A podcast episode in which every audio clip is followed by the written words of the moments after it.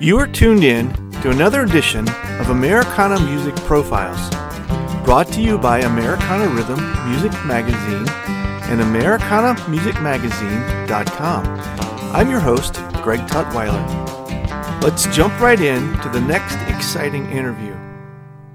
Alan Bibey has been entertaining audiences professionally with his mandolin chops since the early 1980s. He was an original member of the early pioneering groups like the New Quicksilver, Third Time Out, and Blue Ridge. He started the band Grasstowne with friends Steve Gulley and Phil Ledbetter, and has been fronting that band for the past eight years. Alan is my guest on this edition of Americana Music Profiles. Hi, Alan. Welcome to the podcast this afternoon. Hey, buddy. Glad, uh, glad to be with you. Yeah, appreciate it. So, give me a little bit of a background. You you've been at this uh, for a while, uh, this bluegrass thing, right? Yeah, just a bit. Uh, I I grew up around it. You know, my dad played, and uh, he he played just regionally and and around home back where I, where I grew up in North Carolina. They had a lot of back then. There was almost almost every weekend there was a what they called fiddlers convention. Uh-huh. There were contests that judged bands and your in, individual instrument out of those bands. Usually got two or three songs, and they they had those every weekend. So I I'm sure I was going to those when I was in the womb. I'm sure, and uh, and I continued to, and then I started playing at, at five, and wow, then still play, still playing regional, kind of regionally, and I played with some bands that started getting out a little bit when I was 13, 12 or 13. We recorded an album or two, and then I started playing. The, I was a big Boone Creek fan, uh, and uh, when they broke up, Wes moved back down around Winston Salem, North Carolina, and I started playing with him when I was uh, 16, I guess. Okay. And then while I was playing with Was playing with him, we started playing out a little bit further too. We played in Roanoke, Virginia. And he obviously already knew Terry Baucom and Jimmy Haley and all those guys. And Yeah. I, I'm from the same, same county as Jim, Jimmy Haley, and so they came out and seen us. And at the end of the show, they come over and talked to me and said, "Look like, you know, they were going to part ways with Doyle Lawson." So they asked me would I be interested in the job, and I was like, you know, I was like 18 years old Sure. or something at the time, and I was like, well, yeah, maybe. so uh, I got together with them, and that ended up. That's how I really started my first really getting out, you know, all over the country and, and all over the world. Really kind of gig was 80, that was 85. I started playing with those guys. It was the New Quicksilver. Okay, And, uh, okay, That, that that lasted two or three years. We recorded the album together, and uh, then uh, ironically, the guy that went with Doyle were Russell Moore and those and and uh, some of those guys, and that played in the band Southern Connection. And a couple years later, after New Quicksilver broke up, those guys called me and said they were going to leave Doyle and wanted to know if I'd be interested in starting Wow. a band with them. So I did with Russell. We, we started the band Third Time Out Right, together yeah. in 19, 1990, and I was there about four years. So and then uh, recorded and come down to South moved to South Carolina from North Carolina and played in, in a variety show as a kind of Branson type shows for a couple of years. I was kind of the utility guy uh huh, down here, and uh, then I got back into. We actually got the new Quicksilver band back together, but as as the under the name Blue Ridge, okay, right, and that's how that band started. And it morphed into me and Junior Sisk and some other guys. And then about eleven or twelve years ago, I started Grasstowne with uh, Steve Gulley and Phil Ledbetter, and it's morphed into Alan Bibey and Grasstowne into what it is today. So, yeah, okay. yeah, I've been at it. a- I've been at it a while. Has it pretty much been a a full time thing for you in some capacity, one way or the other, in music? Yeah, ever since I was uh there was just maybe just in between other than right uh maybe a year or so right in between New Quicksilver and Third Time Out, I was doing a few other things. But other than that it's been only only music since I was just uh you know, forever.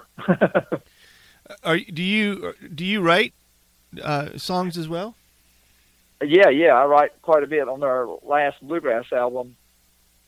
Uh, I guess I I wrote probably a little over half of the, on the Grasstowne Four, and um, I also growing up in in music, I was uh, had, in North, North Carolina where I was at. I, I was dating a, a young lady when I was 16, and she she said uh, her brother-in-law played a little bit, played gospel music and stuff, and uh, and she told him I played mandolin. So he come in one day, and it was it was Ronnie Bowman. Oh, really? Okay. And, yeah, he and he never played bluegrass or really heard much bluegrass. So I got him into bluegrass. I got him started. He tells me all the time I got him into this. mess.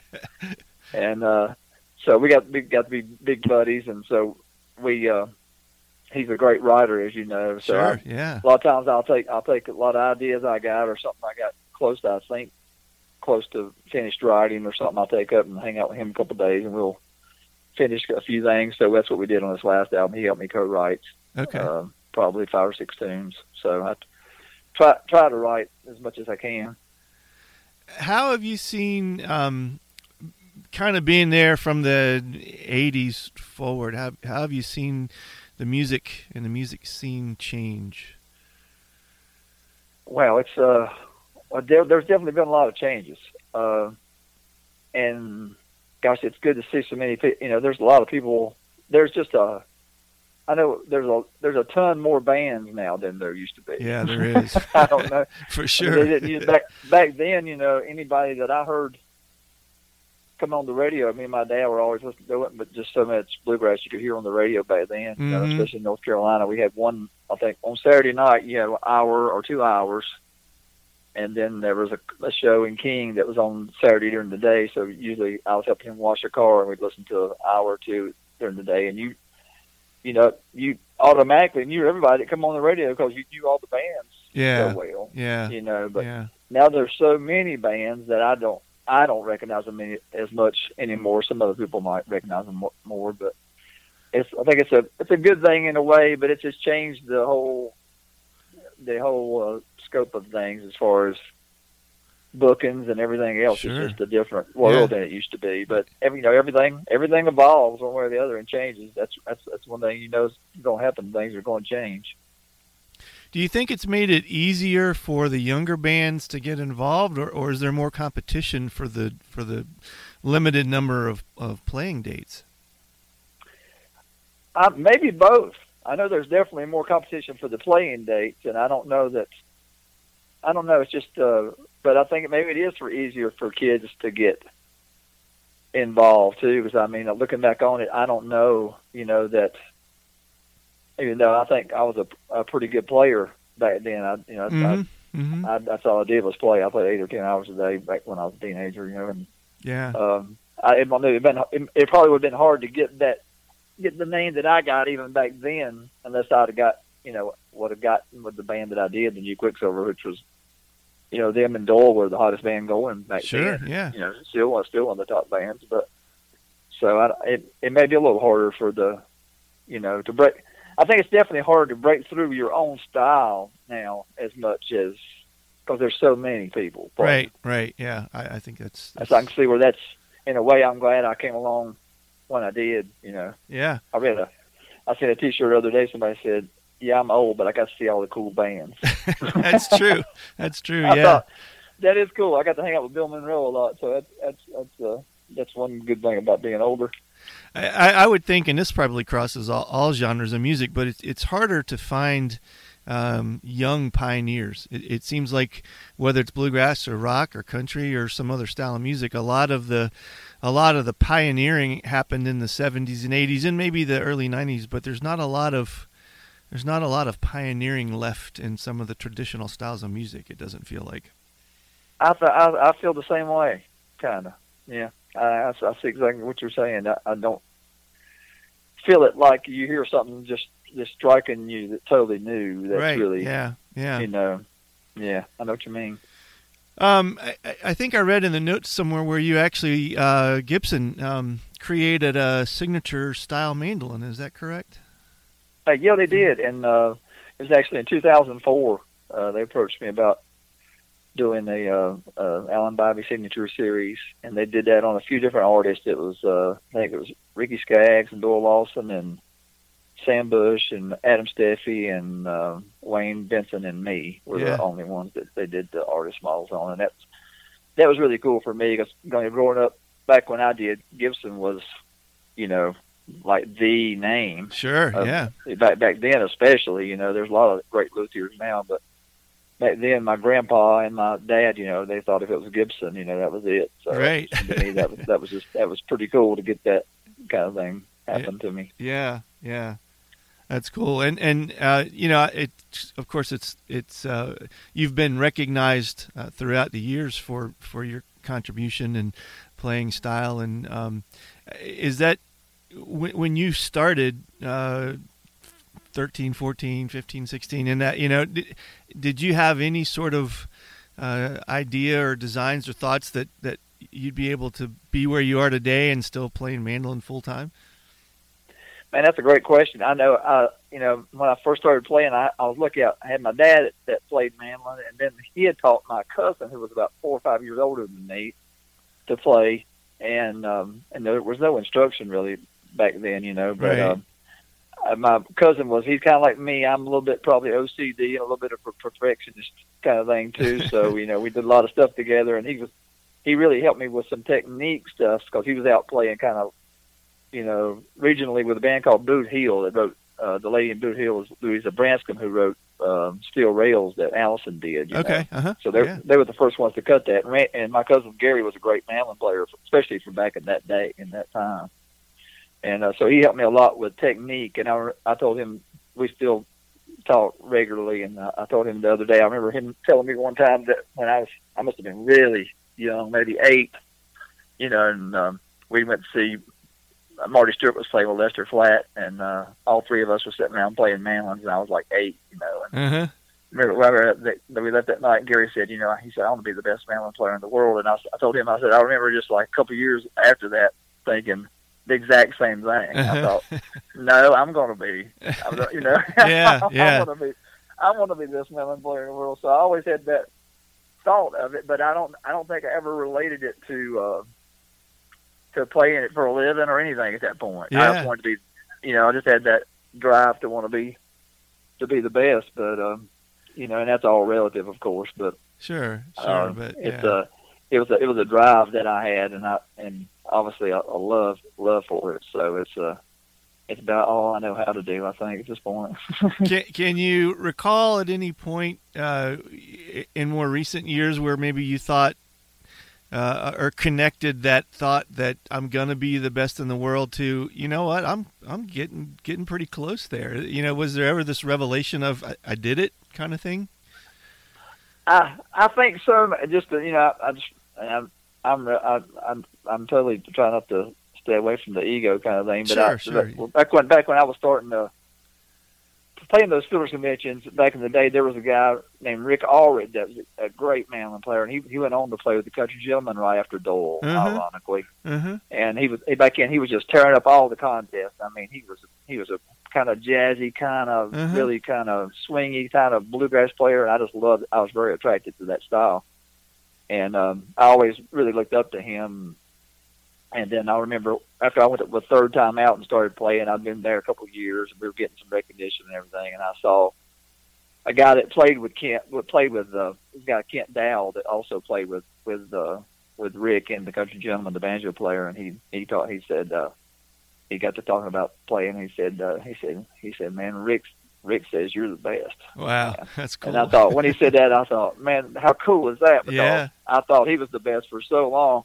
For him to say that means more, you know, somebody like that to say that yeah, yeah, meant more awesome. to me than, than than a lot of different things. So that's Yeah. just a, that's a cool moments like that. Yeah, that's cool. That's cool. And and you have a, a recording studio now, right, in South Carolina?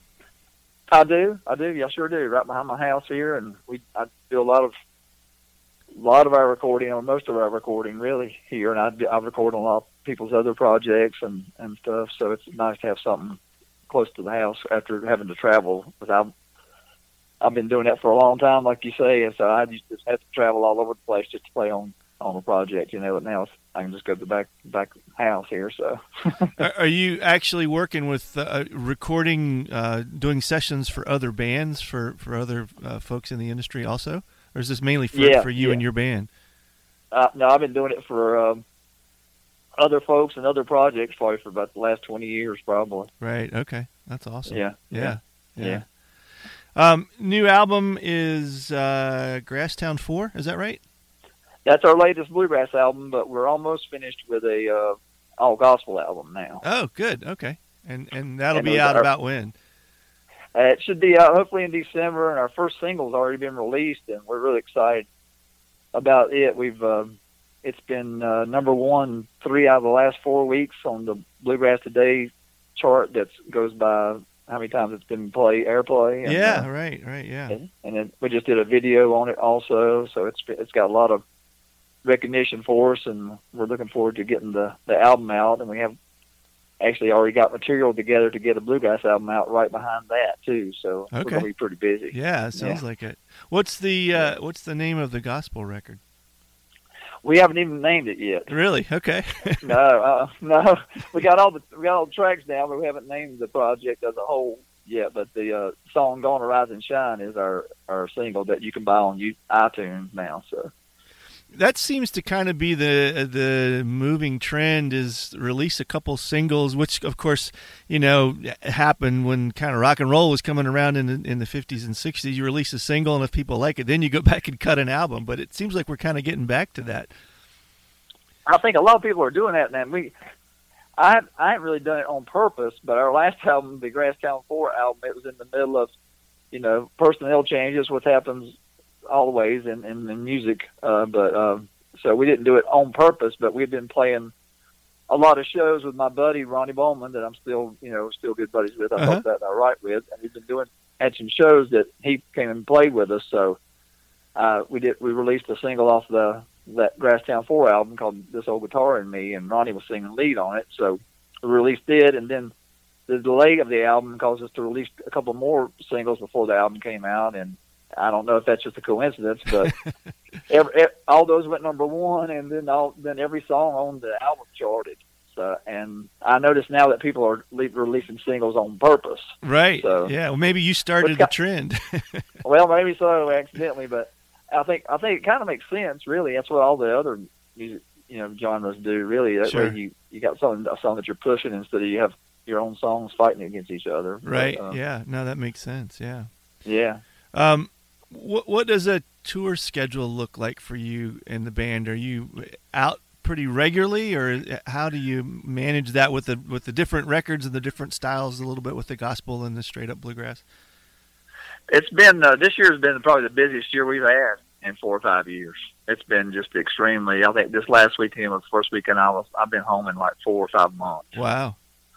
so it's been just extremely busy. But it's you know it'll it'll start easing off some in the wintertime here, but uh, it's been really good for us, and we just signed with the Andrea Roberts booking agency also too. So uh, we're looking to to do more do more gigs and uh, and hopefully get into some venues that we haven't haven't played in lately anyway. So uh, it's been it's just been we've been really blessed to have a to get all the shows we do because, like I said, there being so many bands now, I know a lot of bands are not getting all the work that they they want. So Sure, yeah. we're lucky to lucky to get that kind of work. And I Yeah.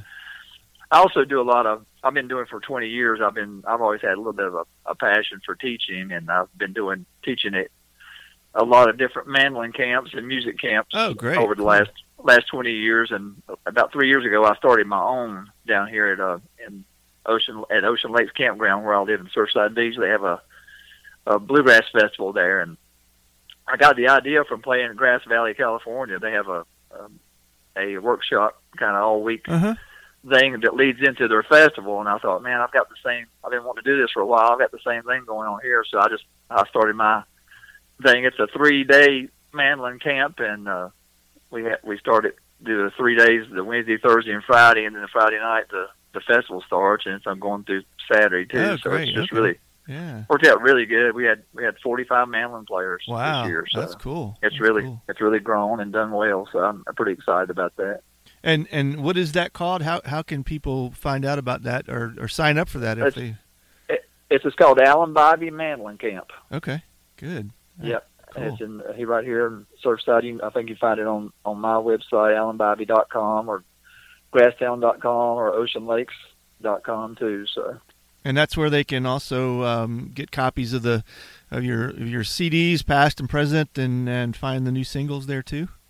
yes. Good. Mhm. All right. Great. Well, thanks, Alan. I appreciate it. It's good talking to you and Yes, getting to yes, know more about your music. Yeah. Thanks again for tuning in to this episode of Americana Music Profiles. Find us on iTunes at Americana Music Profiles and on the internet at AmericanaRhythm.com.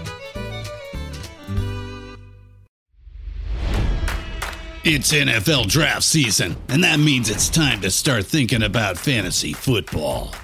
FantasyPoints.com features industry leading experts and prognosticators using proprietary hand charted data to help you score more fantasy points. FantasyPoints.com is the place to go for whatever kind of fantasy football you play. Whether you play fantasy football, daily fantasy sports, or do a little bit of everything, Fantasy Points has the meticulously researched content to guide you to victory. And why wait for the fall? Fantasy Points also covers the new spring football league, the UFL. Join the guru, John Hansen, Scott Barrett, Joe Dolan, and other massive names in the fantasy football universe with an exclusive offer. Use code Pantheon for 15% off any fantasy points package, including the all in package, with access to every article, tool, and data nugget that Fantasy Points has to offer. That's fantasypoints.com and code Pantheon for 15% off at Fantasy Points. Fantasypoints.com. Code Pantheon. Score more fantasy points.